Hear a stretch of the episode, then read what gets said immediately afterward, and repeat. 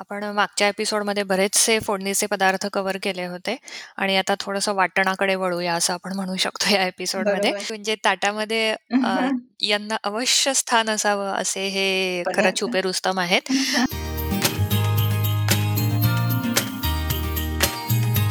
नमस्कार मंडळी हा आहे तुमचा पॉडकास्ट सुपर हिरोज घडवताना हा आहे एपिसोड नंबर पाच आणि आपल्या बरोबर आहे डॉक्टर रुपाली पानसे नमस्कार डॉक्टर नमस्कार. आपण मागच्या वेळी अं, मागच्या वेळी जो आपण टॉपिक डिस्कस करत होतो किचन स्पायसेस तो आपण कंटिन्यू करूया अं, तर आज आपण पहिल्यांदा डिस्कस करूया लसूण आणि आल्याबद्दल जरूर. आपण मागच्या एपिसोडमध्ये बरेचसे फोडणीचे पदार्थ कव्हर केले होते आणि आता थोडंसं वाटणाकडे वळूया असं आपण म्हणू शकतो या एपिसोडमध्ये. बरोबर तर अ, आलं आणि लसूण हे वाटण बऱ्याचशा भाज्यांमध्ये कॉमन असतं. रादर बऱ्याचशा डिशेसमध्ये त्याच्याशिवाय ती डिश कंप्लीट होऊ शकत नाही. त्याला 2 मुख्यतः कारणं आहे. एक तर त्यांना स्ट्राँग टेस्ट असते आणि अ, त्याला एक अ, एक असा चांगला तीव्र गंध पण असतो नाही. तर अ, हे 2 अ, महत्त्वाचे कारण आहेत, की आलं आणि लसूण मोस्टली सगळ्या डिशेसमध्ये वापरल्या जातात. सो ही फ्लेवर आहे किंवा एक ती स्ट्राँग टेस्ट आहे, ती त्यातल्या स्पेसिफिक रसामुळे येते. आयुर्वेदामध्ये जो रस हा कन्सेप्ट आहे. टेस्ट हा कन्सेप्ट आहे, तर त्या स्पेसिफिक रसामुळे ती आलेली असते आणि ह्याच रसाचा डॉमिनन्स या दोन्ही पदार्थांमध्ये आहे आणि हेल्थ बेनिफिट्स म्हण किंवा हेल्थवर जे काही परिणाम होतात, ते देखील या अ, टेस्ट डॉमिनंट ॲक्शनमुळेच होतात. आलं आणि लसणाच्या बाबतीत. तर लसणाला आयुर्वेदामध्ये रसोन असा एक शब्द आहे. म्हणजे पर्यायी नाव जे आहे आयुर्वेदात, ओके तर लसणाला रसोन असं म्हणतात. तर रस उण. याचा अर्थ अ, की एक रस कमी असलेला तो रसोन. बरं तर मग हा कुठला रस कमी असतो? म्हणजे तुला सांगायचं झालं तर अ, लसणामध्ये इतकं छान वेगवेगळ्या टेस्टचं कॉम्बिनेशन अ, असतं. हम्म. रादर 6 टेस्टपैकी 5 टेस्ट रस अ, लसुणामध्ये प्रेझेंट असतात. फक्त आंबट चवीचा तिथे अभाव असतो. बरं आम्ल चवीचा तिथे अभाव असतो. बाकीच्या सगळ्या 5 टेस्ट क कुठेतरी नकळत त्यामध्ये समावलेल्या असतात आणि म्हणून अ, काही ठिकाणी बघ अ, लसूण ताकामध्ये भिजवून, वाळवून मग ते वापरण्याची पद्धत असते काही ट्रेडिशन्समध्ये. हम्म. तर त्याच्यासाठी तेच कारण आहे, की जेव्हा आंबट रसाच्या ताकामध्ये तुम्ही ते लसूण भिजवतात ना. तेव्हा सर्व रसांनी युक्त असा तो लसूण तयार होतो बरं आणि त्यामधला जो तिखटपणा आहे. किंवा तिखटामुळे होणारे जे काही अ, पित्तावर होणारे वाईट परिणाम. परिणाम आहेत पचनाच्या दरम्यान. तर ते त्या अ, आम्लरसामुळे थोडेसे कंट्रोलमध्ये येतात. इतकं हे सुंदर कॉम्बिनेशन लसुणामध्ये असतं आणि लसूण मुख्यतः तुला कृमिघ्न म्हणून कायम माहिती असेल, की पोटातले जंत मारतो ओके किंवा ओव्हरऑल अँटी मायक्रोब्स त्याची ॲक्शन असते. हम्म. अतिशय उत्तम अँटी इन्फ्लेमेटरी असतं लसूण. अच्छा अ, कारण की त्याच्यामध्ये जे फ्लॅव्हनॉइड्स असतात ते अ, खूप छान काम करतात या गोष्टींवर हम्म. आणि छोट्या-मोठ्या इन्फेक्शन्सवर लसणाचा फार सुंदर उपयोग होतो. हम्म. लसणापासून काढलेलं जे तेल आहे, ते न भरणाऱ्या काही जखमा आहेत किंवा अ, व्रण ज्याला आम्ही म्हणतो आयुर्वेदामध्ये, अशा व्रणांवर खूप छान काम करताना दिसतं. अ, किंवा हे लसणाचं तेल आहे हे काही अशा सर्दी आहेत, की जिथे अनहायजीन असतं काही अ, दुर्गम भागामध्ये आणि. तिथल्या मुलांमध्ये कुपोषणाने आणि सर्दीने ती सर्दी इतकी विकोपाला जाते, की सायनसमध्ये सुद्धा स्मॉल अ, अळ्या पडू शकतात. बापरे तर त्याच्यासाठी काही ट्रेडिशन्स अशा आहेत पाड्यामध्ये, की तिथे लसणाच्या तेलाचं नस्य वगैरे दिल्या जातं. अच्छा पण अ, इतक्या औषधी अ, डेप्थमध्ये न जाता आज आपण. आपल्यासाठी घरामध्ये लसणाचा कसा उपयोग करून घेता येईल तो. बघूया. तर असा हा जो लसूण आहे ना, जेव्हा आपण मसाल्यांच्या भाज्यामध्ये वापरतो ना, तेव्हा तो खूप तेलामध्ये तो असा ब्राउन होऊ देतो किंवा परततो. हो बरोबर? त्यामुळे त्याचे औषधी गुणधर्म कुठेतरी कमी होत असतात. तर कच्चा लसूण मॅक्सिमम तुम्ही अ, आहारामध्ये वापरण्याचा प्रयत्न करा किंवा तो अगदीच तुपावर किंवा तेलावर कमी प्रमाणात जर फ्राय केला, तर त्या लसणामध्ये असलेले ॲक्टिव्ह इन्ग्रीडियंट्स जे आहे, हेल्दी. बेनिफिट्स मिळवून देणारे जे इन्ग्रीडियंट्स आहेत, ते अ, जास्तीत जास्त यू नो इंटॅक्ट राहतात. त्यामुळे अ, लसूण जास्तीत जास्त प्रमाणात वापरायचा झाला, तर तो चटणीच्या स्वरूपात वापरणं अतिशय अ, उत्तम असतं. कारण चटणी करताना आपण त्यामध्ये खोबरं टाकतो किंवा ग्राउंडनट्स टाकतो. बरोबर त्याच्यानंतर किंचित तेल असतं, सैंधव असतं. तर या सगळ्या कॉम्बिनेशनमुळे अ, लसूणामुळे जे पित्त वाढतं, हं. ते न वाढता उलट त्याचे डायजेस्टिव्ह बेनिफिट्स घे किंवा लिव्हरवर त्याचा उत्तम परिणाम होतो. हं. रक्त अ, पातळ करण्याकडे रस लसूणाचा कल असतो. हं. तर हे सगळे तुला हेल्थ बेनिफिट्स लसणातनं अ, मिळवता येतात. हं. फक्त तळलेलं लसूण आहे किंवा खूप फोडणीमध्ये ते करपू देऊ नका. हं. अ, हे मला आज अ, अंडरलाईन करायला आवडेल. ओके. अ, आल्याचंही तेच आहे. आल्यामध्ये पण अ, अतिशय छान फ्रॅग्रन्स असतो, फ्लेवर असतो. तर आलं हे उत्तम ज्वरघ्न सांगितलेलं आहे. म्हणजे ज्वरावर छान काम करतं. फीव्हर कमी करण्याचं काम खूप छान करतं आलं. आल्यामध्ये डायजेस्टिव्ह ज्युसेसला नीट बॅलन्स ठेवण्याची एक पोटॅन्सी असते. किंवा जठरामधील ज्या काही पचनासाठी आवश्यक असणाऱ्या पेशी असतात. त्यांचं उत्तम प्रकारे उत्तेजन आल्याचा रस करत असतो.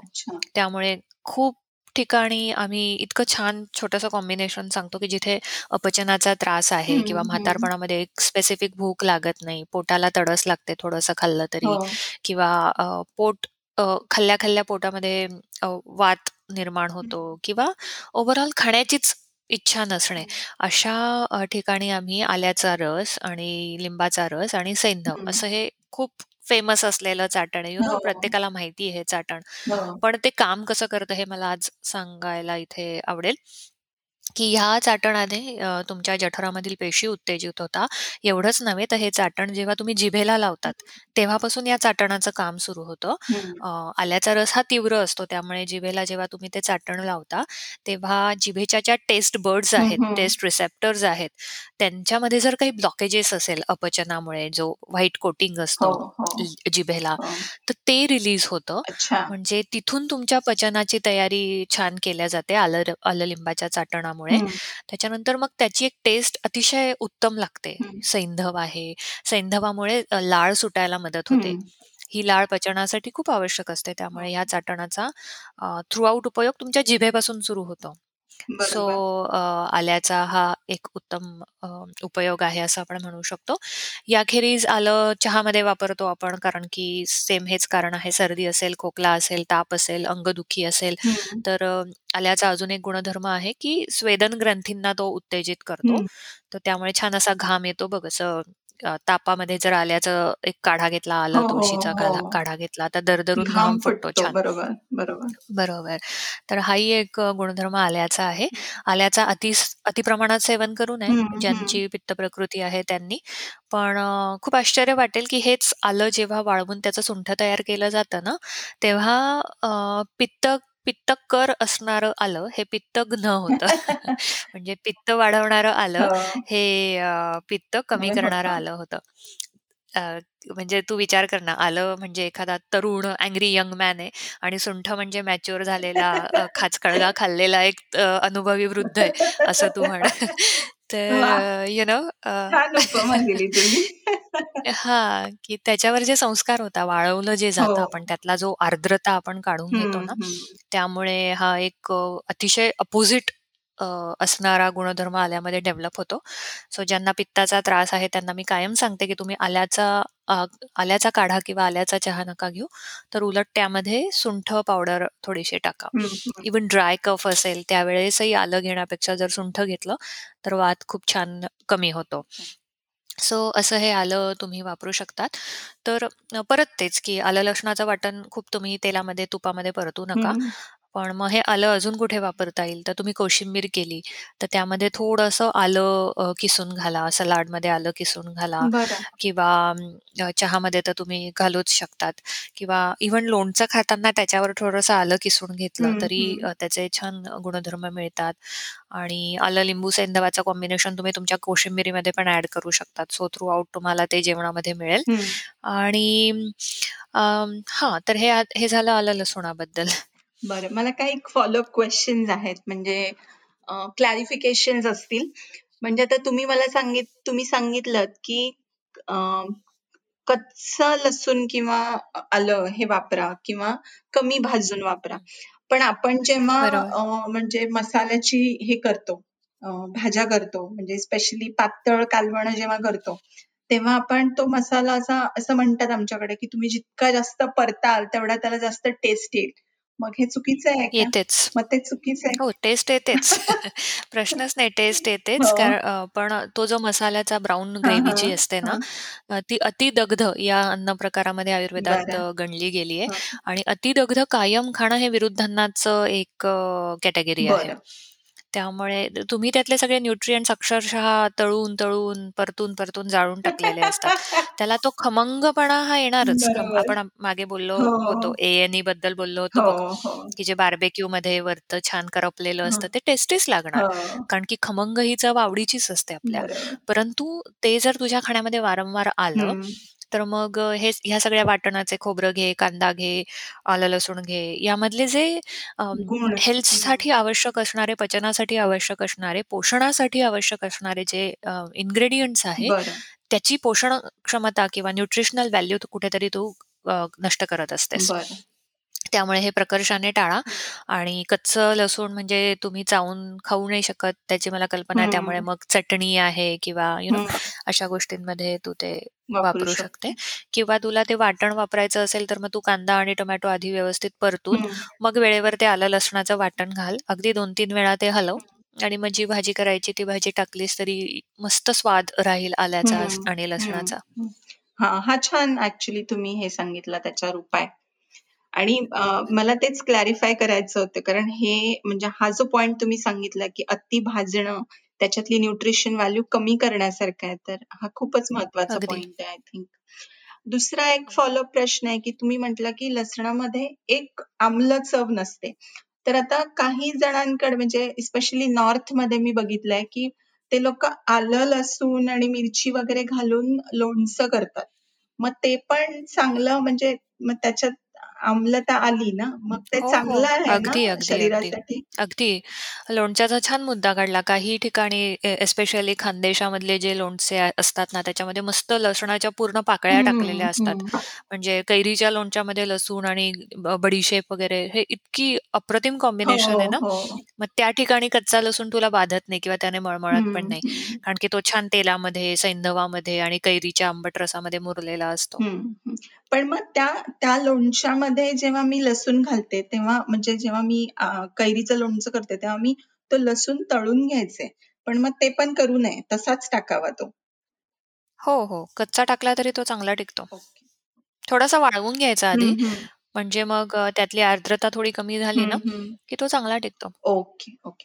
आणि दुसरं आल्याबद्दल किंवा सुंठीबद्दल जेव्हा अ, म्हणजे आता जनरली मी अ, अ, तुम्ही जेव्हा मी आजारी पडते, तेव्हा बऱ्याचदा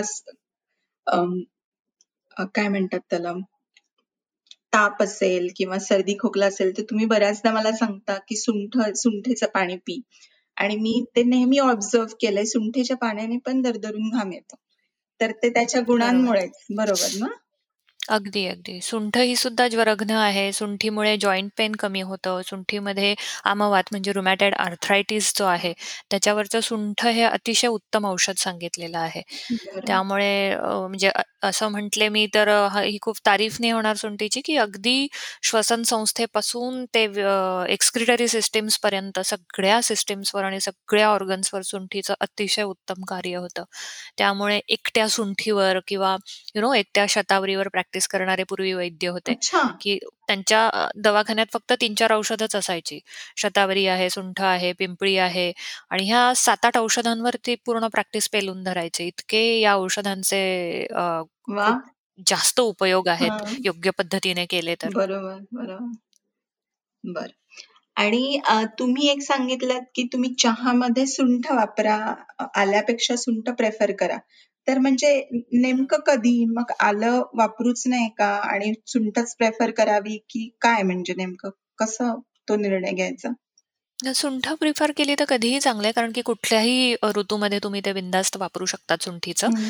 अ, आल्याचं काही पेशंट्सचा माझा अनुभव आहे, की खरंच पित्त वाढतं. अ, चहाने डोकं थांबायच्या ऐवजी दुखायला लागतं. हं. असे काही फीडबॅक्स अ, येतात हं, मला अ. सुंठीच्या बाब सॉरी आल्याच्या आल्याच्या बाबतीत. बाबतीत. हं. सो सुंठ कधीही उत्तम आहे वापरणं, म्हणजे सगळ्या प्रकृतींमध्ये चालू शकते. हं. बरं, ठीक आहे. बरं, आता मी पुढच्या मुद्द्याकडे वळते. ओवा, तीळ, जवस आणि शेंगदाणे. या. पदार्थांचं काय सांगाल? या पदार्थांची छान चटणी करूयात का?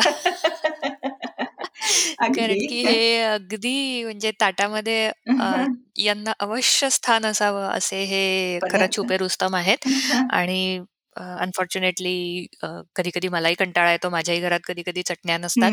पण अवश्य चटण्या कराव्या सगळ्यांनी कारण की त्यातनं खूप जास्त चांगल्या प्रमाणामध्ये इसेन्शियल फॅटी ॲसिड्स जातात आणि अ, योग्य प्रमाणात त्याच्यामध्ये स्पाइसेस पडले जातात. आपल्या चटण्यांचं कॉम्बिनेशन बघितलंस तर. हं. तुम्हाला विचारलं अ, तीळ, खोबरं ओवा, तीळ, दाणे आणि ओवा. जवस. जवस. बरोबर. आणि जवस, बरोबर. तर आपण अ, 2 अ, विभागांमध्ये बोलूया. तर सुरुवातीला आपण ओव्यावर बोलूया. हं. अ, खूप अ, कमी पदार्थांमध्ये आपण ओव्याचा वापर करतो हं, बघ तू. हं. कुठल्याही भाजीत आपण अ, जितक्या प्रमाणात पटकन धने जिऱ्याची पावडर टाकू किंवा अ, मिरे टाकू, हो. लवंग टाकू, अ, तमालपत्र टाकू, तसं पटकन आपण ओवा नाही टाकत बघ. हो, हो. कारण ओव्याला एक त्याचं यू नो असतात ते एवढे इटुकले-पिटुकले, हं. पण त्यांना प्रचंड स्वतःची स्ट्रेंथ आहे. अमेझिंगली डायजेस्टिव्ह एन्झाइम सेक्रेट करण्याची त्यांच्यामध्ये ताकद आहे. ओवा अतिशय उष्ण असतं. ओवा वातग्न. असतं. ओवाला स्वतःचा एक असा तीव्र गंध असतो, वास असतो, बरोबर? आणि एक तिखट चव असते, कटू हो. रसात्मक आहे ओवा. त्यामुळे सर्रास तू ओव्याच्या बरणीमध्ये हात घालून ओवा वापरला असं होत नाही. तर मुख्यतः ज्या भाज्यांमुळे किंवा ज्या ठिकाणी तुझ्या पचनावर भार येतोय हं. किंवा वात निर्माण होण्याची शक्यता आहे, अशा डिशेसमध्येच तुला ओव्या ओवांचा वापर झालेला दिसेल बघ. हं. मी तुला उदाहरण देते. गवाराच्या भाजीमध्ये ओवा टाकतात. हं. बरोबर? हां. गवार ही थोडीशी पित्तकारक आणि वातकारक आहे आणि वृक्ष आहे. हां. तर तिचे ते गुणधर्म कमी व्हावे. कषाय रसात्मक आहे, थोडीशी तुरट रसाकडे जाणारी ओवा, कडू रसात्मक आहे. बरोबर. तर तिचा तिचं ते काउंटर ॲक्ट करावं गवारीचं, म्हणून मग त्याच्यामध्ये ओवा अ, घातली जाते. दुसरा तुला ओव्याचा छान स्वाद जेव्हा तू थालीपीठाचा पहिला घास हो, खाते तेव्हा लागतो. हो. बरोबर? आता थालीपीठाचं कॉम्बिनेशन तू पाहिलंस तर त्याच्यामध्ये वेगवेगळे कडधान्य, वेगवेगळे धान्य हो. यांचं भाजून पीठ केलेलं असतं. बरोबर.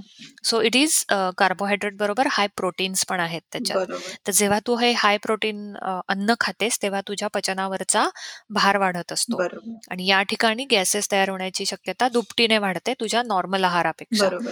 तर ते सगळं बॅलन्स करावं म्हणून मग अ, आपण अ, थालीपीठामध्ये ओव्याचा वापर करतो. त्याच्यानंतर थालीपीठाबरोबर ताक का घेतलं जातं? हं. थालीपीठावर लोणी घेण्याचा का संकेत आहे? लोण्याबरोबर किंवा तुपाबरोबरच का आपण थालीपीठ खातो? तर हे सगळे वृक्ष गुणात्मक आहे. हे सगळे पचायला जड पदार्थ आहे. वात निर्माण करणारे पदार्थ आहेत हं. थालीपीठातले आणि ते खाऊन निर्माण होणारा वात हा अ, बॅलन्स व्हावा किंवा ऑलरेडी त्याला जास्त होऊ देऊ नये, म्हणून या सगळ्या गोष्टींचा वापर केला जातो. बरोबर. ओव्याचा खूप छान उपयोग पोटदुखीमध्ये होतो. त्याचं हेच कारण आहे. हं. कारण की अ, सगळ्या अ, आतड्यांमध्ये जी काही संप्रेरक स्त्रवतात किंवा जे काही एन्झाइम्स सिक्रेट होतात, हं. त्यांना खूप छान पद्धतीने बॅलन्स करण्याचं काम ओवा करत असते. ओव्याच्या अ, सुगंधाचा उपयोग श्वसन संस्थेवर पण खूप छान होतो. हं. सर्दी असताना किंवा जेव्हा सायनसेस अ, मध्ये घट्ट चिकट कफ झालेला हो, असतो, हो. तेव्हा ओवा उकळवलेलं पाणी देणं म्हण किंवा हो. ओव्याची धुरी घेणं हो, म्हण. किंवा नुसतं तो ओवा भाजून पुरचुंडीमध्ये घेऊन त्याचा वास घेणं म्हण, हो. ह्याचे खूप चांगले रिझल्ट्स रेस्पिरेटरी सिस्टमवर पण. दिसून येतात. त्यामुळे थालीपीठात जर ओवा टाकायला विसरत असाल, तर यापुढे नक्कीच विसरू नका. थालीपीठामध्ये आणि इतर पदार्थ मेन्शन केले त्यामध्ये जरूर ओव्याचा वापर करा. आता जवस आणि दाणे. आणि. तीळ, जवस तीळ, जवस. आधी तीळ आणि जवसाबद्दल बोलूया.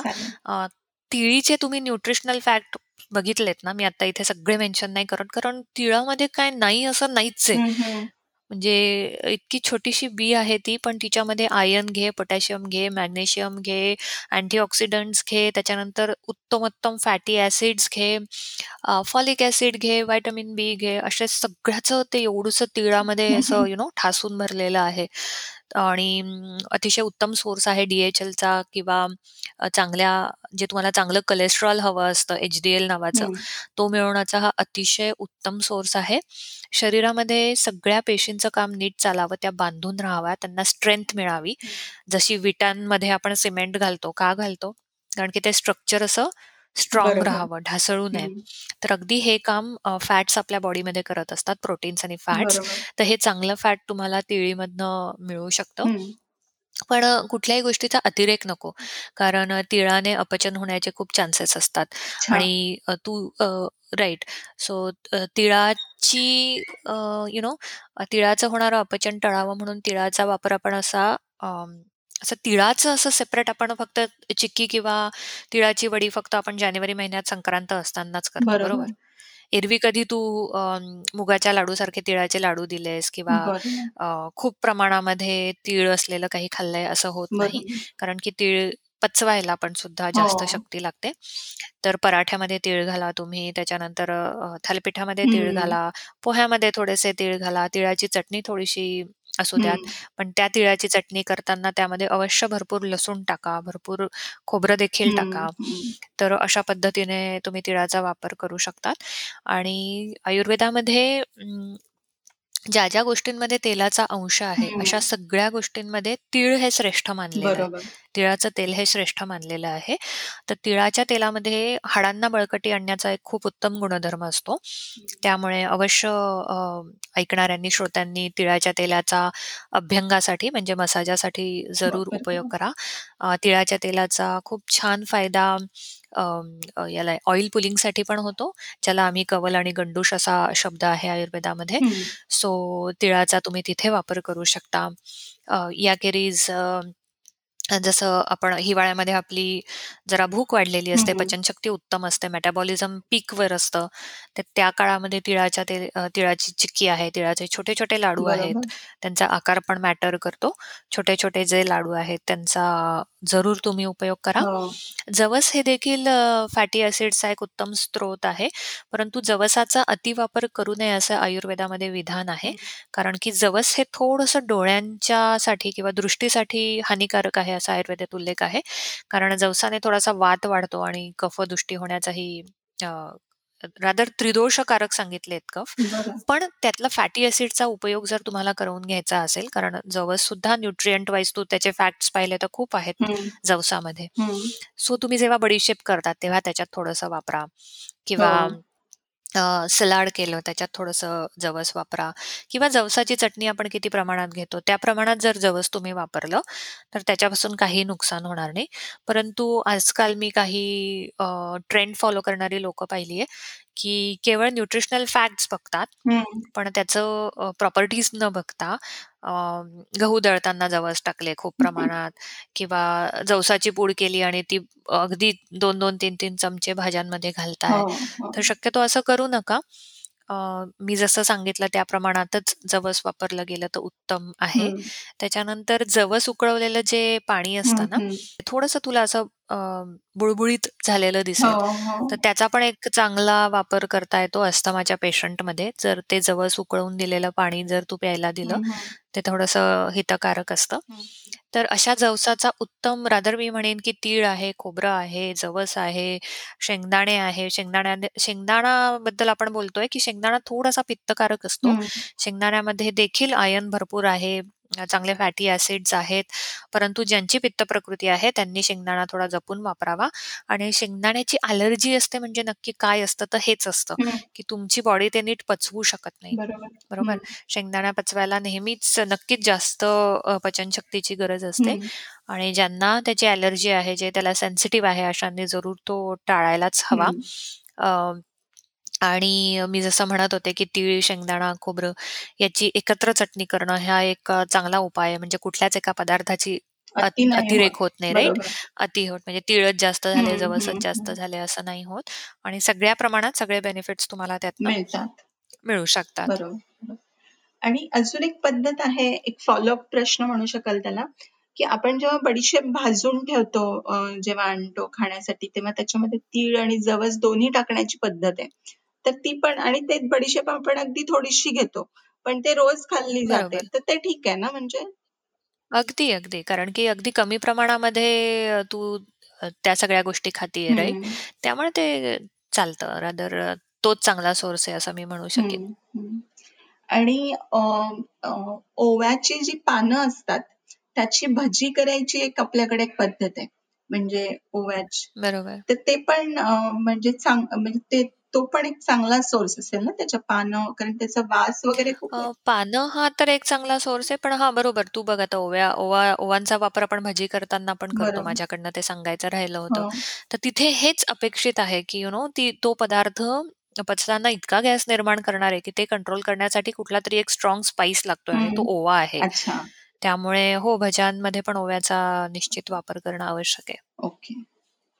आणि मला ओव्यावरून आठवलं तुम्ही तुम्ही पण सांगितलं, की हल्ली बरेच जण म्हणतात, की तुम्ही ओवा त्याच्यामध्ये भीमसेनी कापूर एकत्र घेऊन आणि त्याच्यामध्ये निलगिरीचं तेल टाकून त्याची पुरचुंडी करून जवळ ठेवली, तर तुम्हाला श्वास घ्यायला त्रास होत असेल, तर त्याचा उपयोग होतो.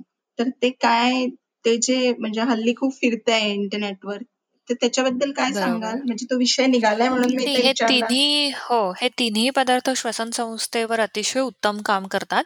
पण या 3 पदार्थांमुळे एखाद्याची ड्रॉप झालेली ऑक्सिजन लेव्हल अचानक वाढते वगैरे असं कुठलंही विधान मी करणार नाही आणि अशा कुठल्याही विधानाला मी समर्थन पण देणार नाही. कारण जोपर्यंत यू नो एक 100-150 पेशंट्सचा स्टडी होऊन. आपण एक कन्क्लुजन काढू शकत नाही, तोपर्यंत त्याने ऑक्सिजन लेव्हल वाढली हं, हं. असं मी अजिबात म्हणणार नाही. पण श्वसन संस्थेवर अतिशय उत्तम काम हे तिन्ही अ, घटक करत असतात. त्यामुळे आणि मुख्य म्हणजे याच्यापासून तुम्हाला काही साइड इफेक्ट्स पण. होणार ओके. नाहीयेत. सो तुम्ही अ, चांगल्या प्रतीचा जर भीमसेनी कापूर मिळत असेल, अ, साधा कापूर किंवा डुप्लिकेट कापूर न वापरता, हं. तर हे तिन्ही घटक तुम्ही जरूर अ, वापरू शकता. याने झाला तर फायदाच होणार. बरं, बरं. चालेल. आता पुढच्या अ, अ, पुढच्या ह्या पदार्थांकडे वळू वळूया. कोथिंबीर, तुळस, पुदिना आणि गवती चहा. ओके. हो, आता हे सगळी ग्रीन फॅमिली असं आपण म्हणू शकतो.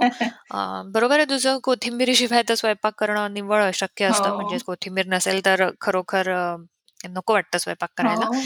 खूपच गोडी आहे ही कोथिंबीर कारण तिचा पण तू एक स्मेल बघितला किंवा यू नो तिचं रूपच असं आहे, की म्हणजे. एखादा पदार्थ आपल्याला वाटला, की जरा नाही चांगला झालेला दिसत नाहीये, पण मग त्याच्यावर आपण कोथिंबीर टाकली, की तो. चांगला वाटायला लागतो. जोपर्यंत तोंडात जात नाही तोपर्यंत. पण इतकं तिचं ते महत्त्व. पण आहे जेव्हा आपण बघू, की कोथिंबिरीमध्ये पहिली गोष्ट ना पित्तशमनाचा खूप छान गुणधर्म आहे. कोथिंबीरच्या रसाने पित्ताचं फार छान शमन होतं. आणि याला मुख्यतः कारणीभूत असतो तो तिचा अ, रस थोडीशी थोडीशी कडसर असते. कोथिंबीर आणि मधुर रसात्मक पण असते.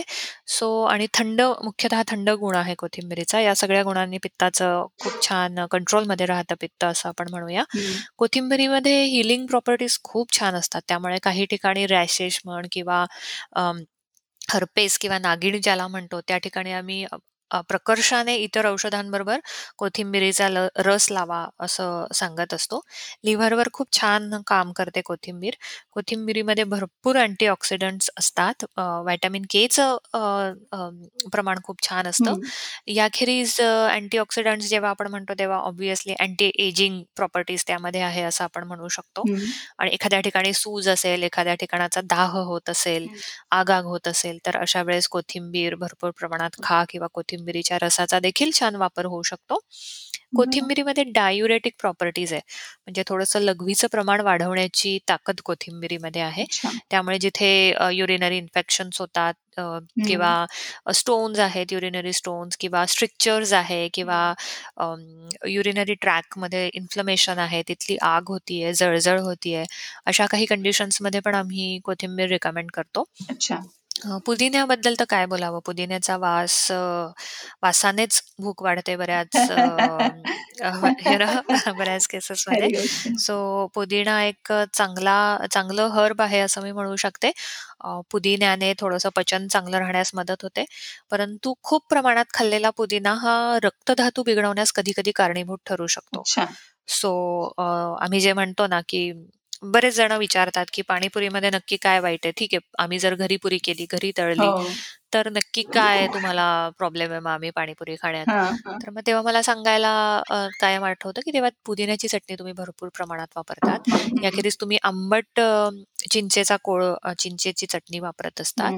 आणि त्यात परत आंबट चाट मसाला आहे किंवा हं, हं. पाणीपुरी मसाला आहे आणि परत तुम्ही त्याच्यावर शेव आणि दही घालत असतात. सो कुठेतरी हा आम्लरसाचा अतिरेक अतिरेक होतो आहे. पाणीपुरीमध्ये. बरोबर. बरोबर? आणि त्यात पुदिना थोडासा रक्त धातू बिघडवणारा असं. आयुर्वेदामध्ये मेन्शन आहे. त्याला सायंटिफिक एक्सप्लेनेशन आत्ता माझ्याकडे नाहीये. पण केसेस बघतो तेव्हा आम्हाला नक्कीच याचे कुठेतरी रूट्स सापडतात. सो त्यामुळे मग आम्ही आमचं ऑब्जेक्शन असतं खूप पाणीपुरी खाण्यावर. तू जर चिंच आणि गुळाची चटणी वेगळी खाल्ली, थोडीशी पुदिन्याची चटणी वेगळी खाल्ली आणि. दही योग्य प्रमाणात, योग्य पद्धतीने खाल्लं, तर कदाचित त्याचे तुला एवढे त्रास होणार नाही, जेवढं तू हे सगळं एकत्र केल्यामुळे हां. त्याचं कन्व्हर्जन तू विरुद्ध अन्नात करत असतं. बरोबर, बरोबर. बरोबर? म्हणजे अ, पुदिन्याची चटणी आहे, त्याच्यानंतर दही आहे, चिंच गूळ आहे, हे सगळं कॉकटेल आहे हो, बरोबर. आणि नको त्या प्रमाणात तो एकच रस वाढवलेला आहे आंबट. बरोबर आणि ते बरोबर? आंबट आणि खारट. एका दृष्टीनं मग ते फास्ट फूडमध्ये कशा सगळ्याच चवी आणि त्या अतिशय म्हणजे खूप अति प्रमाणात असतात तसंच झालं नाही बरोबर. तसंच झालं. बरोबर. याला उमामी टेस्ट म्हणतात, की बरोबर. ती टिपिकल खूप गोड, खूप आंबट आणि खूप खारट बरोबर. अशी टेस्ट एक सॅटिस्फॅक्शन देते बरोबर. अनफॉर्च्युनेटली. तर ती ही टेस्ट डेव्हलप होते. बरं, बरं. सो हे झालं लसूण को अ, कोथिंबीर, पुदिना आणि आता तुळस आणि गवती चहा. तुळस. तुळस आणि गवती चहा बरोबर. तुळस ही तर अ, अ, किचन स्पाइसेसमध्ये जरी नसली, हं. तरी प्रत्येकाच्या अंगणात पूर्वी असायची, आता असते किंवा नसते. कुठेतरी छोट्याशा कुंडीत मात्र प्रत्येकाच्या घरात असते. असतेच तुळस. हो. सो हां, कधीतरी ती फक्त मला असं वाटते जेव्हा सत्यनारायणाचा शिरा बनतो, तेव्हा ती शिऱ्यावर जाऊन बसत असते. हो. पण किंवा तिला जर स्वयंपाकघरात योग्य स्थान दिलं, तर तिचे पण खूप छान उपयोग आहेत. बरं. अ, तुळशीचा मुख्यतः हां, तुळशी तुळस ही आपल्याला माहिती आहे, की नुसता तिच्या एक्झिस्टन्सने पण तिच्या आजूबाजू कीटक फिरकत नाही किंवा हो. पाली फिरत नाही किंवा डास येत नाही, हे तुला ऐकून माहिती हो, असेल. हो. त्याच्यासाठी कारण आहे जे तुळशीमध्ये जे ॲक्टिव्ह अ, इसेन्शियल ऑइल्स असतात किंवा इन्ग इन्ग्रेडियंट आहे तिचे हां. तिचा जो तीव्र गंध असतो, त्यामुळे ही प्रॉपर्टी डेव्हलप होते. तर अशा प्रॉपर्टीचा तू तुझ्या अन्नपदार्थांमध्ये पण उपयोग करू शकते, की तू सलाड करून ठेवलेलं आहे आणि ते काही काळ तुला तसंच ठेवायचं आहे, तर त्यावर तुळशीची 2 पानं ठेवली. तर यू नो त्याचा फ्रेशनेस टिकून राहतो. किंवा सगळ्यांना माहिती आहे, की अ, तुळशीचा रस जो आहे तो सूज कमी करणारा असतो किंवा तुळशी तुळशीमध्ये प्रचंड अ, हीलिंग पॉवर आहे, हो. की तुळशीची माती पण एवढी गुणकारी असते, की अ, अंगावर रॅशेस येणं किंवा पित्त उठणं याच्यावर पूर्वी ती लावत असत. हं, हं. अ, नक्कीच त्याच्यात तो थंडावा निर्माण झालेला असतो किंवा ते अँटी किंवा ती हीलिंग प्रॉपर्टीज. असते असं आपण म्हणूया. तुळस ही अँटिपॅरेटिक अ, ग्रुपमध्ये येते, म्हणजे तुळशीने ताप कमी होतो. ओके. तुळशीने अ, उत्तम प्रमाणामध्ये सूज अ, कमी करण्याची प्रॉपर्टी आहे. याखेरीज तुळशीमुळे देखील घाम येतो, स्वेद स्वेद प्रवृत्ती वाढविल्या जाते. हं. तुळशीमुळे कफावर छान नियंत्रण येतं अच्छा. आणि अ, त्यामुळे मग जिथे कफयुक्त खोकला आहे, म्हणजे भरपूर कफ आहे आणि असा ओला जो खोकला आहे, हो. त्यामध्ये तुळशीचा खूप छान वापर केला जातो. तुळशीची पूड जर तू सावलीमध्ये तुळस वाळवली आणि ती पूड करून ठेवली, हं, हं. तर त्याचा पिंपल्सवर खूप छान उपयोग होतो. उटण्यामध्ये जर तू अशी तुळशीची पानं टाकली, तर अ, त्याचाही खूप छान अ, उपयोग होऊ शकतो. हं. अ, अ, अ, कृमिघ्न म्हणून. याखेरीज तुळशीच्या बियांचीही प्रॉपर्टी तीच आहे. तुळशीच्या बिया अतिशय थंडावा निर्माण करणाऱ्या असतात हं. आणि त्यांचाही वापर पित्तशामक म्हणून किंवा अ, पोटामध्ये आग होत असेल, हं, हातापायाची हं. आग होत असेल, लघवीची जळजळ होत असेल, तर अशा ठिकाणी खूप उत्तम करता येतो तुळशीच्या बियांचा वापर. हं. मग तुम्ही ते खिरीमध्ये टाका, दुधामध्ये हं, टाका हं. अ, हां किंवा पाण्यामध्ये भिजवून घ्या. अशा विविध पद्धतींनी ते घेता येतं. मी तर नारळाची बर्फी करताना पण त्यात तुळशीच्या बिया टाकते. अच्छा. चवही खूप छान लागते आणि अ, त्याचे ते नारळ बर्फीचे जे गुणधर्म आहेत, थंडावा निर्माण करणारे, ते अजून तुळशीच्या बीमुळे मुळे वाढतात. वाढतं. सो तुळशीचा काढा आपण देतो हो. किंवा तुळस तुळशीचा उपयोग चहामध्ये बरेच जण करतात. पण शक्यतो तुळशीचा उपयोग चहामध्ये करू नये. हं, हं. त्याच्याऐवजी तो काढा म्हणूनच द्यावा, असं मी म्हणेन. ओके. अ, गवती चहा पण एक अ, खूप छान अ, किचन हर्ब आहे, असं मी म्हणू म्हणू शकेल. स्पाइस नसलं तरी त्याच्यामध्ये इसेन्शियल ऑइल्सचं प्रमाण खूप छान आहे आणि अ, अ, काय म्हणतो आपण त्याला अँटी एक प्रॉपर्टी त्याच्यात चांगली असते. म्हणजे वेदना शामन शामक गणामध्ये आपण ते हं, घेऊ हं. शकतो. त्या त्याच्यापासून जे तेल काढलं जातं, लेमन ग्रास ऑइल जे हो. मिळतं, त्या लेमन ग्रॉस ऑइलने घोट्याची सूज असेल, फिंगर्सला जी टिपिकल सूज येते युरिक ॲसिड हं, वाढल्यामुळे. किंवा गुडघ्यांचं जे दुखणं असतं, त्याच्यावर जर तिळाच्या तेलामध्ये थोडंसं लेमन ग्रास ऑइल टाकलं, तर त्याचे खूप छान फायदे मिळतात.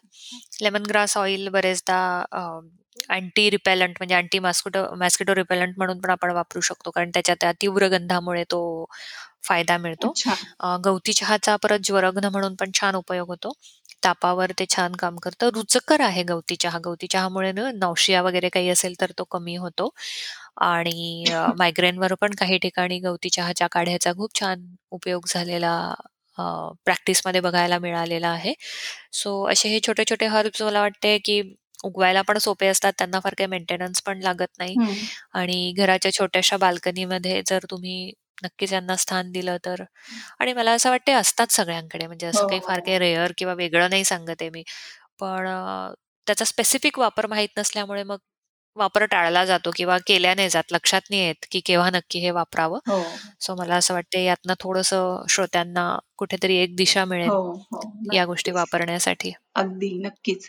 मला एक फॉलोअप क्वेश अ, प्रश्न आहेत 1-2. पहिलं म्हणजे कोथिंबीर आपण वापरतो, पण बरेच जण मी बघितले, की त्याच्या काड्या नाही वापरत. फक्त ती पानं घेतात. तर त्या काड्या पण. उपयोगी असतात का? आणि त्या किती प्रमाणात वापराव्यात? ते नक्कीच. ज्या कोवळ्या काड्या असतात ना. त्यांच्यामध्ये आयर्नचं प्रमाण बाकीच्या कोथिंबिरीपेक्षा सगळ्यात जास्त असतं. अच्छा. त्यामुळे बरं झालं तू हा मुद्दा आणलास. कारण की अशा कोवळ्या काड्या काड्या फेकून न देता लगेच त्याची जर चटणी केली ना, ओली चटणी, तर ती चटणी एक छान 2-3 दिवस आरामात राहते आणि तुम्ही ती चटणी भाजीत वापरू शकता, ब्रेडबरोबर वापरू शकतात आणि त्या काड्या पण फेकायला लागत नाही तुम्हाला. त्या काड्यांमधल्या न्यूट्रिएंट्सचा पण तुम्ही चांगला उपयोग करून घेतायत. तर जरूर अशा काड्या न फेकता त्यांचा वापर आहारात जरूर करावा. आणि अ, तुम्ही अ, अजून एक काहीतरी गोष्ट जी गणपतीला आपण काय ठेवतो दुर्वा, त्या पण आयर्नसाठी चांगल्या असतात ना? मला एकदम अचानक हो. हो. दुर्वा तर दुर्वा तर अतिशय उत्तम काम करतात. म्हणजे पित्तनाशक आहेत, रक्तस्तंभक आहे, म्हणजे जिथे ब्लीडिंग ब्लीडिंग डिसऑर्डर्स आहेत, त्यामध्ये दुर्वांचं खूप छान औषधी काम असतं. आणि तुम्ही तुळस तुळशीबद्दल जे आपण बोललो, ते आपण कुठल्याही प्रकारची तुळस चालेल? कारण तुळशीचे पण वेगवेगळे अ, प्रकार आहेत. म्हणजे कृष्ण तुळस असते बरोबर. किंवा हो, हो. हल्ली ती वेस्टर्न तुळस पण खूप मग हां, हां. तर नाही हे मी जे म्हटले ना, ते आयुर्वेदाच्या दृष्टिकोनातून जे, जे उपयोग सांगितले ना मी, ते युजुअली कृष्ण तुळसेचेच अ, असतात. ओके. म्हणजे आपल्या ज्या पर्पल मंजिऱ्या हो, येतात किंवा हो. पानं जरा खालनं पर्पल असतात, त्या अशाच अ, तुळशीचे गुणधर्म आहे. बसीलचा वाससुद्धा बरेचदा तुळशीसारखा येत नाही. हो, माझ्या हो, इथे बसील पण आहे, तुळस पण आहे. हो. त्या दोघींमध्ये खूप डिफरन्स लगेच कळतो. ओके. पण मग ती जी ती जी आहे अ, बसील, तिला तिचे नाही आहेत का हे गुणधर्म? किंवा तिला काही वेगळे गुणधर्म आहे? समजा ती असेल तर ती खावी की नाही खावी? म्हणजे काय काय सांगाल त्याच्याबद्दल? खाण्यामध्ये काहीच अ, प्रॉब्लेम नाहीये. पण तिचे गुणधर्म कदाचित कंपेअर कंपेअर करायला लागतील. कारण मे बी ती अ, त्या काळात वेगळ्या एरियामध्ये असेल, त्यामुळे तिच्या गुणधर्मांबद्दल चरकांनी किंवा सुश्रुतांनी लिहिलेलं नाहीये. बरोबर. पण जात एकच आहे, राइट? बरोबर. त्यामुळे गुणधर्म हे थोडेफार सेमच असणार आहे. हं, हं. बरं. एकाच अ, फॅमिलीमधले असल्यामुळे हं. किंवा एकाच अ, त्यांची जी काही बॉटॅनिकल फॅमिली ती एकच आहे. बरोबर, बरोबर. बरं. आता आपण पुढे पुढच्या 3 गोष्टींकडे वळूया. बडीशेप, मेथ्या आणि खसखस. बरं. जरूर. आता अ, बडीशेपेमध्ये परत डायजेस्टिव्ह एन्झाईम्स अ, चांगले सिक्रेट हो. करण्याची स्ट्रेंथ असते. बरोबर. बडीशेपेमुळे वात कमी होण्यास मदत होते. बडीशेप ही थोडीशी अ, जे इन्व्हॉलंटरी मसल्स आहे आतड्यामधले त्यांना रिलॅक्स करते. त्यामुळे मग जो एक क्रॅम्प येऊन पेन होत असतं इंडायजेशनमुळे म्हण किंवा तर तो रिलॅक्स करण्याचं काम करते. त्यामुळे जे काही सडन व्हॉलंटरी मसल्समध्ये कंट्रॅक्शन होतात. अ, अपचनामध्ये किंवा डायरियामध्ये, हो. तर यावर बडीशेप उत्तम काम करते. बडीशेपेला मुखशुद्धीकर म्हटलेलं आहे. हो. याचा अर्थ की अ, तोंडामध्ये जो चिकटा आहे किंवा तोंडामध्ये अ, जो अति चिकट लाळेचं प्रमाण. आहे, ते सुद्धा बडीशेपेच्या कषाय रसामुळे म्हणजे तुरट. रसामुळे कमी होण्याचं काम बडीशेप करत असते. बरोबर. बडीशेप कृमिघ्न अ, गणामध्ये पण आपण घेऊ शकतो, कारण बडीशेपे मुळे अ, जंतांचं पण प्रमाण कमी होतं. हं. त्यामुळे बडीशेपेचाही वापर अ, अ, जरूर करावा हं. आणि मी तर म्हणेन, की बडीशेपेचा वापर फक्त मुखशुद्धीसाठी म्हणजे जेवणानंतर न करता काही डेलिकसीजमध्ये डिश बनवताना, स्वयंपाक करताना पण तुम्ही केलात, हो. तरी अ, त्याचा झाला तर अ, फायदाच हो. होईल. मला अजून एक सांगण्याची गरज हं, वाटते, हं. की बडीशेपेचा अब्यूज पण होतो. म्हणजे बडीशेपेची सवय पण लागलेली मी काही जणांना पाहिलंय, हो. की ते थोडंसं सायकॉलॉजिकल सिम्प्टम्सकडे जातात या गोष्टी. रेस्टलेस असलेले काही पर्सन म्हण, हां, इन्सिक्युरिटी हां. असलेले काही पर्सन म्हण, अ, तर यांना अ, बरेचदा कंटिन्युअस बडीशेप खाण्याची सवय असते. हां. अ, दर 2-3 तासांनी म्हण, तर ते कुठेतरी चुकीचं आहे. कारण की डायजेस्टिव्ह एन्झाईमवर काम करत असल्यामुळे जर तुम्ही सारखी-सारखी ती बडीशेप खात असाल, तर कुठेतरी रॉन्ग सिग्नल्स तुझ्या डायजेस्टिव्ह सिस्टमला जातायत आणि मग ते ज्यूस सेक्रेट करण्याचं प्रमाण म्हण, ते सिंक्रोनायझेशन बिघडण्याची शक्यता आहे, बरोबर? एवढीशी छोटीशी बडीशेप आणि तिचं काम खूप मोठं असतं. सो तिला कमी न लेखता तिला हवं त्या प्रमाणात आणि हवं त्या वेळेसच खा. तुम्ही जर सारखी-सारखी बडीशेप खाल्ली, तर तोंड कोरडं पडणं, घसा खवखवणं. किंवा बऱ्याच जणांना कॉन्स्टिपेशन देखील यामुळे होऊ शकतं. सो तिचा असा वापर अ, तुम्ही टाळा. हं. आता खसखस अ, बद्दल आपण बोलतो ना, अ, खसखस देखील तू बघितलं असेल, तर उठसूट आपण प्रत्येक भाजीमध्ये टाकली किंवा अ, अ, खूप साऱ्या पदार्थांमध्ये वापरतोय आपण ती, असं होत नाही, बरोबर? हो. फोडणीत तर आपण टाकतच नाही खसखस. बरोबर. तर खसखस अ, राइट. खसखस ना, खसखसमध्ये खरंच छान मायक्रो न्यूट्रिएंट्स असतात. हं, हं. मॅग्नेशियम आहे, आयर्न आहे, कॅल्शियम आहे हं. किंवा अ, सोडियमचं प्रमाण एक चांगलं असतं. फायबर्स छान असतात त्याच्यात हं. आणि हे सगळे मायक्रो न्यूट्रिएंट्स असतात ना, याची गरज जिथे जास्त आहे, हं. तिथे तुला खसखस वापरल्याचं आढळेल. हं. फॉर एक्झाम्पल लहान मुलांना कधी-कधी आपण खसखसीची खीर देतो हो. किंवा लॅक्टेटिंग ज्या. लॅक्टेटिंग हं. मदर्स. लेडीज हं. आहेत, आया आहेत किंवा वीनिंग ज्या लेडीज आहेत, हं. त्यांना खसखशीची आपण आटवल म्हण किंवा खसखशीचं ते अ, त्याला ट्रेडिशनल शब्द फदफदं हो, असा जरा विचित्र आहे. हो. पण अ, ते खसखशीचं जे काही एक केलेलं असतं फोडणी देऊन ते बरोबर. आहे. त्याच्यानंतर दुधामध्ये खसखशीची पूड घालून देणं, बरोबर. लाडूमध्ये खसखस वापरणं, हं. अशी भरपूर प्रमाणामध्ये खसखस वापरतात. कारण की त्याच्यामुळे लॅक्टेशनचं प्रमाण वाढतं. त्यामध्ये असे काही ॲक्टिव्ह इन्ग्रीडियंट्स असतात, की ज्यांच्यामुळे दूध स्त्रवणारे, स्तन्य स्त्रवणारे जे हॉर्मोन्स आहे. त्यांच्यावर चांगलं काम होतं. आणि खसखशीमुळे बोन हेल्थ खूप छान मेंटेन केले जाते. जी बोनची मिनरल डेन्सिटी आहे, ती. राखण्याचं काम खसखस करते आणि काही क्लॉटिंग फॅक्टर्स पण छान ती डेव्हलप करते आणि ओव्हरऑल सगळ्या खरं हेल्थसाठी खसखस खसखसीचा चांगला वापर होतो. पण अ, खसखस जी असते ना, ती उष्ण असते. हं. आणि तीही पचायला थोडीशी जड असते. पण खसखशीची अ, सिडेटिव्ह ॲक्शन पण एक अ, चांगली हो. अ, होते किंवा अति वापरली तर वाईट म्हणू आपण. हो. तर अ, त्यामुळे मग अ, खसखस भरपूर प्रमाणात दिली, तर ते दूध पिल्यामुळे बाळाला चांगली झोप झोप येते. लागते, असं तू ऐकलेलं माहिती असेल तुला हो, मोठ्या लोकांकडनं हो. किंवा आज्यांकडनं. हो. तर त्याचं कारण हे आहे. खसखशीचं खसखसीचा लेप जर एखाद्या दुखणाऱ्या भागावर लावला, तर तिथे काही काळ लोकल एनेस्थेशिया पण बसतो. अच्छा. इतकं ती खसखस अ, अ, पोटेंट आहे. हं. त्याच्यानंतर अ, मायग्रेनच्या काही पेशंट्सला आम्ही खसखशीचा शिरा खायला लावतो, की जिथे वातज अ, शिरःशूल आहे, म्हणजे बरं. वाताचं प्रमाण खूप वाढलंय, हां, हां. मालनरिशमेंट झालीये, धातूंचं पोषण नीट होत नाहीये. हां, हां. तर अशा ठिकाणी आम्ही बदामाचा शिरा, खसखसीचा शिरा खायला लावतो. तर त्याचे अतिशय छान रिझल्ट्स अगदी औषधासारखे दिसून येतात. सो अशी ही थोडीशी निद्रा जननगणामध्ये आयुर्वेदाने खसखशीला घेतलंय. वाह! काय तर ही सुंदर खसखस नावं अ, दिली आहेत हो. आयुर्वेदामध्ये ह्या प्रत्येक गोष्टीला. खरंच. नक्कीच, नक्कीच. तर अशी ही खसखस देखील गुणकारी आहे. यानंतर मेथ्या हं. अ, मेथ्या हा म्हणजे अ, फोडणीमध्ये टाक किंवा. अ, फोडणीमधनं बाहेर अ, भाजीमधनं बाहेर अ, सरकवला जाणारा पदार्थ आहे कढीपत्त्यासारखाच. पण अ, अतिशय, अतिशय औषधी आहे मेथ्या. हो. कारण की मेथ्यांमधलं जे तेल आहे, ते पण उत्तम असतं. मेथ्यांमध्ये जे बिटर अ, ॲक्टिव्ह इन्ग्रीडियंट्स असतात किंवा. बिटर ॲसिड्स जे असतात, ते पण खूप गुणकारी असतात. जॉइंट पेन घे किंवा यू नो कंबरदुखी असते. टिपिकल हो. आपण जे म्हणतो डिस्मेनोरियामध्ये म्हणजे ज्यांना मेन्स्ट्रुएशनचा त्रास आहे, पिरियड्समध्ये कंबर दुखतं. वीकनेस असतो किंवा हातपाय दुखतात, हो. त्यांना मेथ्यांचा खूप छान उपयोग केला जातो. रादर आम्ही अळीव, मेथ्या, काळे जिरे, गाजराची बी याच्यापासून जो काढा बनवला जातो ना. त्या काढ्याचा उपयोग आम्ही पॉलिसिस्टिक ओव्हॅरियन डिसीज आहे, पी-सी-ओ-डी किंवा. इर्रेग्युलर मेन्सेस आहे किंवा डिस्मेनोरिया आहे, पॉलिमेनोरिया आहे. यामध्ये खूप उत्तम पद्धतीने आम्ही करवून घेतो या सगळ्या बियांचा वापर. तर अ, या मेथ्या जरूर तुम्ही फोडणीमध्ये वापरतातच. हो. पण अशा या मेथ्या जर भिजवून ठेवल्या, त्याला मोड आणले हो. आणि अ, या मेथ्या तुम्ही जर सलाडमध्ये वापरल्या, कोशिंबिरीमध्ये वापरल्या किंवा यू नो त्याची ते त्या त्याला फोडणी देऊन कांदा, टोमॅटो, कोथिंबीर, ओलं खोबरं. टाकून जर त्याला फोडणी देऊन भाजी. ती भाजी म्हणून थोड्या प्रमाणात म्हणजे हो. भाजीच्या प्रमाणात नका खाऊ. थोडीशी. पण यू नो छोटीशी साइड साइड अ, ला चटणी एवढी ती. भाजी जर तुम्ही खाल्ली. तर अ, खूप छान उपयोग मेथ्यांचा होतो हो. आणि अर्थातच मेथ्यांचा उपयोग बोन हेल्थसाठी खूप छान आहे. अ, ऑस्टिओपोरोसिसमध्ये आम्ही मेथ्यांचा छान उपयोग करतो आणि हा कडू गुण कुठेतरी पचनाला उत्तम असतो. त्याच्यानंतर अ, कडू गुणाचे जे काही गुणधर्म आहे, कफ वाढू देत नाही, वात कमी करतो किंवा. या यासारखे अ, वेगवेगळे जे गुणधर्म आहेत, हं.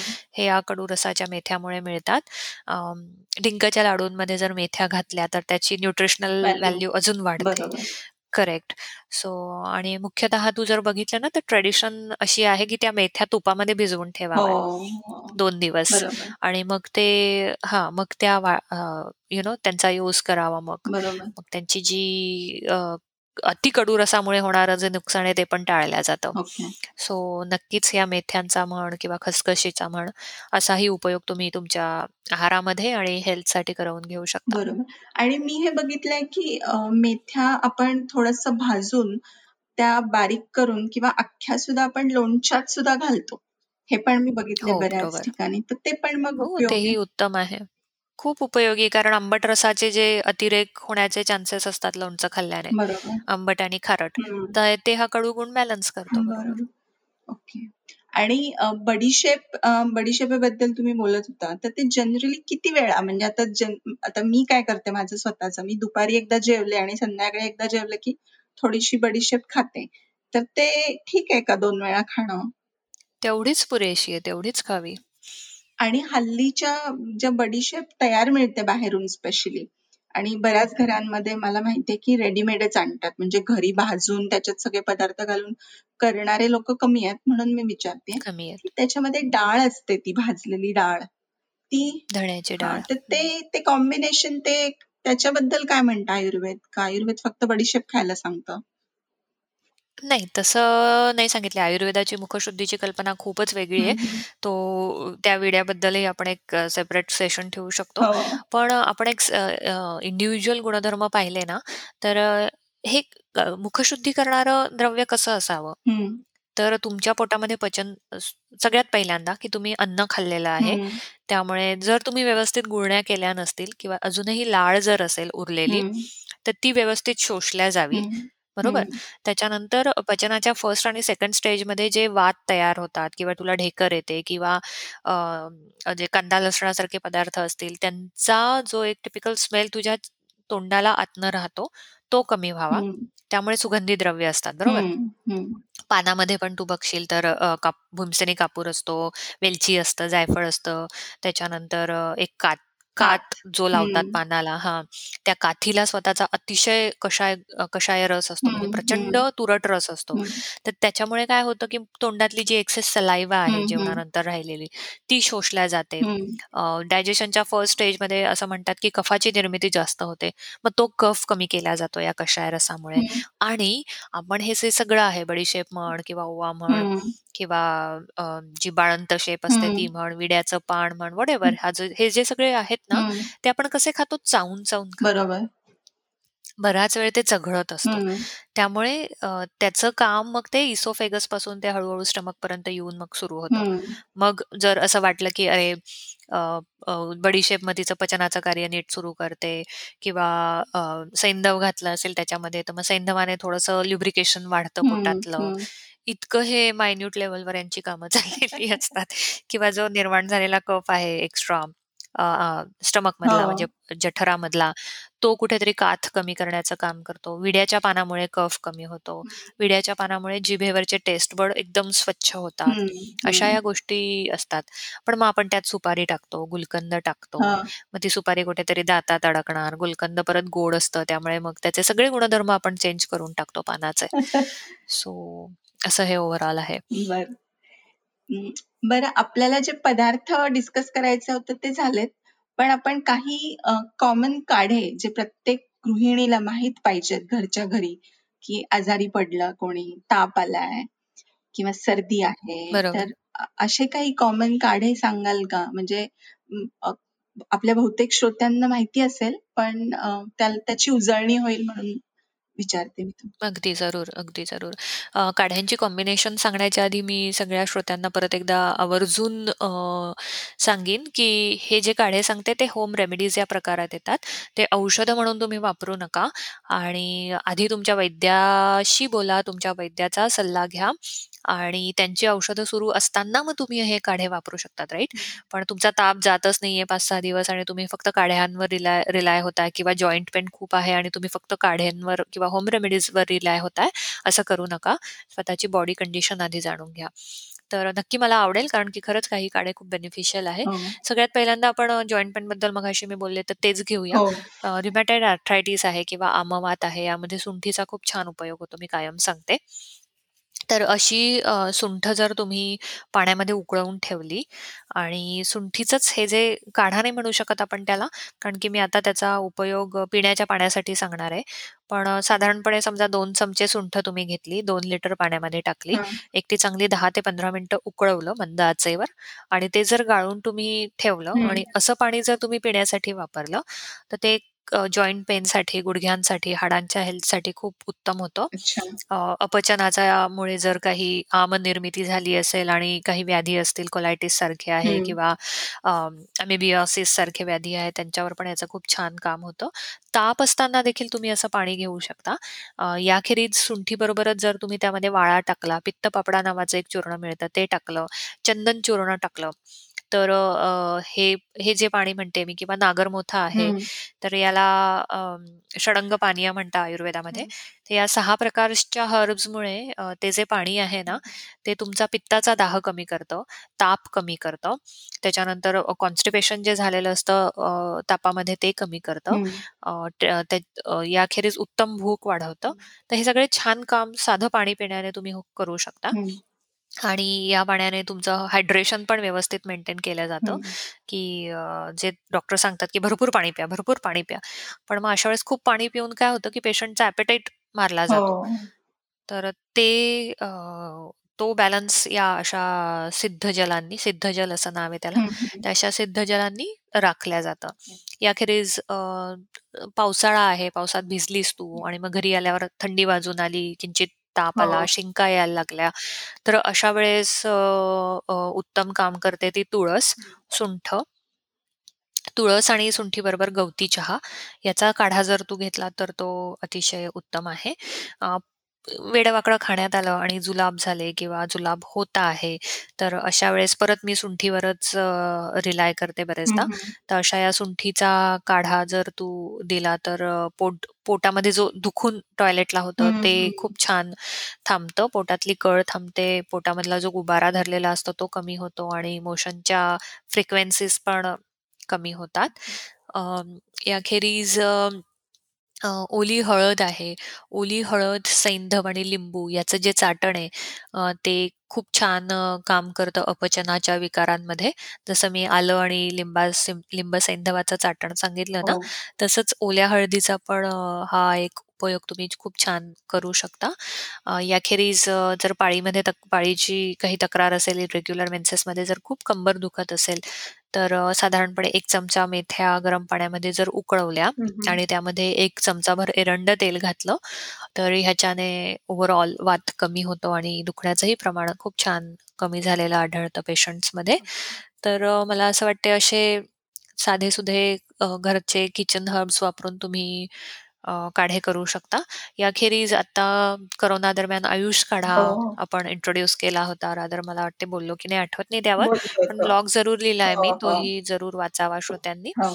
तो हा आयुष काढा पण तुम्ही वापरू शकता. ज्यामध्ये काळ्या मनुका आहे, दालचिनी आहे, लवंग आहे, मिरे आहे आणि या गोष्टी वापरून जो काढा तयार होतो तो तापावर छान काम करतो, सर्दीवर उत्तम काम करतो, अस्थमावर छान काम करतो आणि ओव्हरऑल श्वसन संस्थेवर तो उत्तम कार्य करतो. तर त्याचा जो ब्लॉग आहे त्यामध्ये मी सगळं लिहिलंय की किती घटक घ्यावे, कसा उकळावा. हो. सो याचाही छान उपयोग होऊ शकतो. याखेरीज आपण बोललो की पुदिना. तर पुदिन्याची 2-3 पानं चुरून जर तुम्ही फ्रेश पाण्यामध्ये टाकली, तर पुदिन्याचे सर्व सत्व तुम्हाला मिळतात त्या पाण्यातनं. दुसऱ्या दिवशी ते पाणी बदलायला विसरू नका. याखेरीज धने जिऱ्याचा उत्तम वापर युरिनरी इन्फेक्शन्समध्ये होतो. उन्हाळी लागत असेल, पोटामध्ये तडस लागत असेल, पोटामध्ये उष्णता असेल, हातापायाची जळजळ होत असेल, सारखे तोंड येत असेल, तर धने जिऱ्याचं पाणी रात्री भिजवून ठेवलं, साधारणपणे एक 2-3 चमचे धणे, 2-3 चमचे जिरे आणि साधारण लोटीभर पाणी, 1 लिटर पाणी हे भिजवून ठेवलं. सकाळी आयदर तुम्ही हाताने ते थोडंसं मिक्स करू शकता हो. किंवा तसंच राहू दिलं आणि तसंच वरचं-वरचं पाणी घेतलं. पिण्यामध्ये वापरलं, तर त्याचा पण खूप चांगला उपयोग होऊ शकतो. ओके. आणि हां, मला असं वाटतंय की ताप असताना युजुअली जो कफाचा ताप असतो त्याच्यामध्ये काळे मिरे भरपूर तुम्ही आहारामध्ये वापरा. मुगाच्या कढणामध्ये काळे मिरे जर टाकले, तर ताप कमी व्हायला खूप छान उपयोग होतो. आता कफाचा त्रास आहे, अस्थमाचा त्रास आहे किंवा केळ वगैरे असे पदार्थ खाल्ल्यावर मुलांना लगेच सर्दी होत असेल, तर त्या केळ्यामध्ये तुम्ही दालचिनीची पावडर टाका, वेलचीची पावडर टाका, मध टाका आणि तूप टाका. तर it will act as anti allergic आणि कफ सुद्धा होणार नाही मुलांना आणि तुम्हाला केळ्याचे गुणधर्म पण त्यातनं मिळवता येतील. राइट? सो असे काही हे खूपच छान काढे सांगितले तुम्ही आणि पाण्याचे काय म्हटला तुम्ही तो शब्द सिद्धजल. हां. आता मला एक प्रश्न आहे. आयुष काढा जो सांगितलेला आहे, तो म्हणजे तो त्याला इम्युनिटी काढा असंही म्हणतात, बरोबर ना? आयुष काढा. बरोबर. तर तो म्हणजे आता तो असा कायम घेऊ शकतो का आपण? म्हणजे समजा दिवसातनं एकदा करून पिला, तर त्याने काही त्रास होईल का? किंवा कधी. घ्यावा? दिवसातून जर एकदा तू 30 एम-एल या प्रमाणात घेत असेल. Let me again repeat 30 ML हां. तर मला असं वाटतंय सगळ्यांना चालेल. पण ज्यांची प्रकृती पित्त आहे, ज्यांच्या अंगात ऑलरेडी हीट आहे किंवा ज्यांना पाईल्स, हिमोरॉइड्स म्हणजे मूळव्याधीचा त्रास आहे, हं, हं. अशांनी जर खूप प्रमाणात हा घेतला किंवा यू नो खूप उकळवला आणि खूप भरपूर टाकलं त्यात, हो. तर तो हानिकारक ठरेल. कारण की स्पाइसेस आहेत, ते हं, किचन हं. स्पाइसेस आहेत. त्यांचं प्रमाण हे मर्यादितच हवं. बरोबर, बरोबर? बरोबर. त्यामुळे 30 एम-एल या प्रमाणात तू सकाळी घेत असेल, तर अक्षरशः त्याने काहीच तुला नक्कीच त्रास होणार नाही, बेनिफिटच होणार ओके. आणि हा काढा औषध नाहीये हे नक्की तुम्ही ध्यानात ठेवा. पण ह्याचं नियमित सेवन हे तुमचं आपण जसं. सगळ्या यातले सगळे घटक आपण डिस्क्राईब केले ना, की. हॉर्मोन्सवर काय परिणाम आहे, एन्झाईम्सवर काय परिणाम बरोबर. होतो, टिश्यूजवर काय परिणाम होतो या स्पाइसेसचा, बरोबर. ऑर्गन्सवर काय परिणाम होतो. सो ते सगळे बेनिफिट्स तुम्हाला यातनं मिळत असतात. बरोबर. आणि अजून एक मला नमूद करायला आवडेल, की ज्यांच्याकडे अजूनही ट्रेडिशनल पद्धतीने स्वयंपाक होतो, की या काही स्पेसिफिक भाज्यांमध्ये बघ तू वांग्याच्या भाजीमध्ये गूळ टाकणं अवश्य आहे. हो, हो. का आवश्यक आहे? कारण की वांग पित्तकर आहे, वांग वातकर आहे. त्याचा तो गुणधर्म गूळ कमी करतो. बरोबर. त्यामुळे थोडासा एक गुळाचा खडा वांग्याच्या भाजीत टाकणं ही ट्रेडिशन आहे. बरोबर. किंवा जसं मी गवारीच्या भाजीत ओवा ओवा. टाक म्हटली हो. किंवा राइट किंवा अ, अ, कोबीची भाजी करताना मिरची आणि कढीपत्त्याचं प्रमाण जास्त ठेवावं. मग तो एक स्मेल जो आहे किंवा इंडायजेशन जे आहे ते. होणार नाही. तर ही पद्धत जर फॉलो होत असेल, ट्रेडिशन वाईज स्वयंपाक करत असेल, तर योग्य प्रमाणात तुमच्या शरीरामध्ये किचन स्पाइसेस हे ऑलरेडी जाताच आहे. बरोबर. पण अनफॉर्च्युनेटली काही कंट्रीज घे, काही एरियाज घे, हं. काही अ, आत्ताची नवीन जनरेशन घे. यांच्यामध्ये ह्या स्पाइसेसचं प्रमाण कमी जाताना आढळतंय. बरोबर. कढीपत्ता घे किंवा लवंग घे, मिरे घे, हं. या गोष्टी तमालपत्र घे, या गोष्टी नाही वापरल्या जात बरोबर. आणि गेल्या तरी त्या चिकन ग्रेव्ही, अंडा करी या या स्वरूपातच. बरोबर. मग जसं आपण आधी डिस्कस केलं तसं तेलामध्ये ते भरपूर परतल्या जातं. मग बरोबर. त्या स्पाइसेसचा उपयोग नाही होत. बरोबर. सो म्हणून आम्ही काढा इन्सिस्ट करतोय. Okay, okay. की तुम्ही हा काढा घ्या म्हणजे स्पाइसेसमुळे जी इम्युनिटी वाढते ती नक्की मिळेल तुम्हाला. बरोबर, बरोबर. आणि अजून एक मुद्दा म्हणजे दॅट रिमाइंड्स मी, की आता जी हळद हल्ली जी मिळते, म्हणजे सर्रास जी मार्केटमधून आपण हळद आणतो त्याच्यामध्ये खूप हे असतं काय म्हणतात ती ओरिजिनल नसते. म्हणजे ती तुम्ही अशी अडल्ट्रेशन खूप असतं. तर माझ्या मते ते पण आपण बघायला पाहिजे नाही का? कारण ह्या सगळ्या पदार्थ जर अडल्टर्ड असतील त्याचा उपयोग नाही होणार मग. नक्कीच, नक्कीच. हो, अगदी मला तर यावरही एक आपण घेऊ असं वाटतं, हो की सेशन सगळ्या खाद्यपदार्थांमध्ये होणारी भेळ भेसळ. भेसळ भेसळ बरोबर आहे बरोबर आहे. खरं आहे. अगदी चालेल अं, माझ्या मते आजचा आजचं सेशन खूपच उपयोगी आहे डॉक्टर अं, म्हणजे मी तर स्वतः खूप काही शिकले आणि मला म्हणजे अं, कुठल्या गोष्टीमध्ये आपण काय टाकतो त्याच्यामागे ते का टाकतो ह्याचं उत्तर मला असं मिळाल्यासारखं वाटतं बऱ्याच गोष्टींमध्ये. ऑब्व्हियसली हे समजायला अजून आम्हाला खूप वेळ लागेल कारण आम्ही काही शिकलेलो नाहीये. पण हा एक चांगला स्टार्टिंग पॉइंट आहे असं मला वाटतं. सगळ्याच गृहिणींसाठी. जरूर. अगदी, अगदी. धन्यवाद श्रोते हो. तुम्ही हा एपिसोड शेवटपर्यंत पूर्णपणे ऐकला. त्याच्याबद्दल तुमचे खूप खूप आभार. पुन्हा भेटूया पुढच्या एपिसोडमध्ये थँक्यू डॉक्टर थँक यू.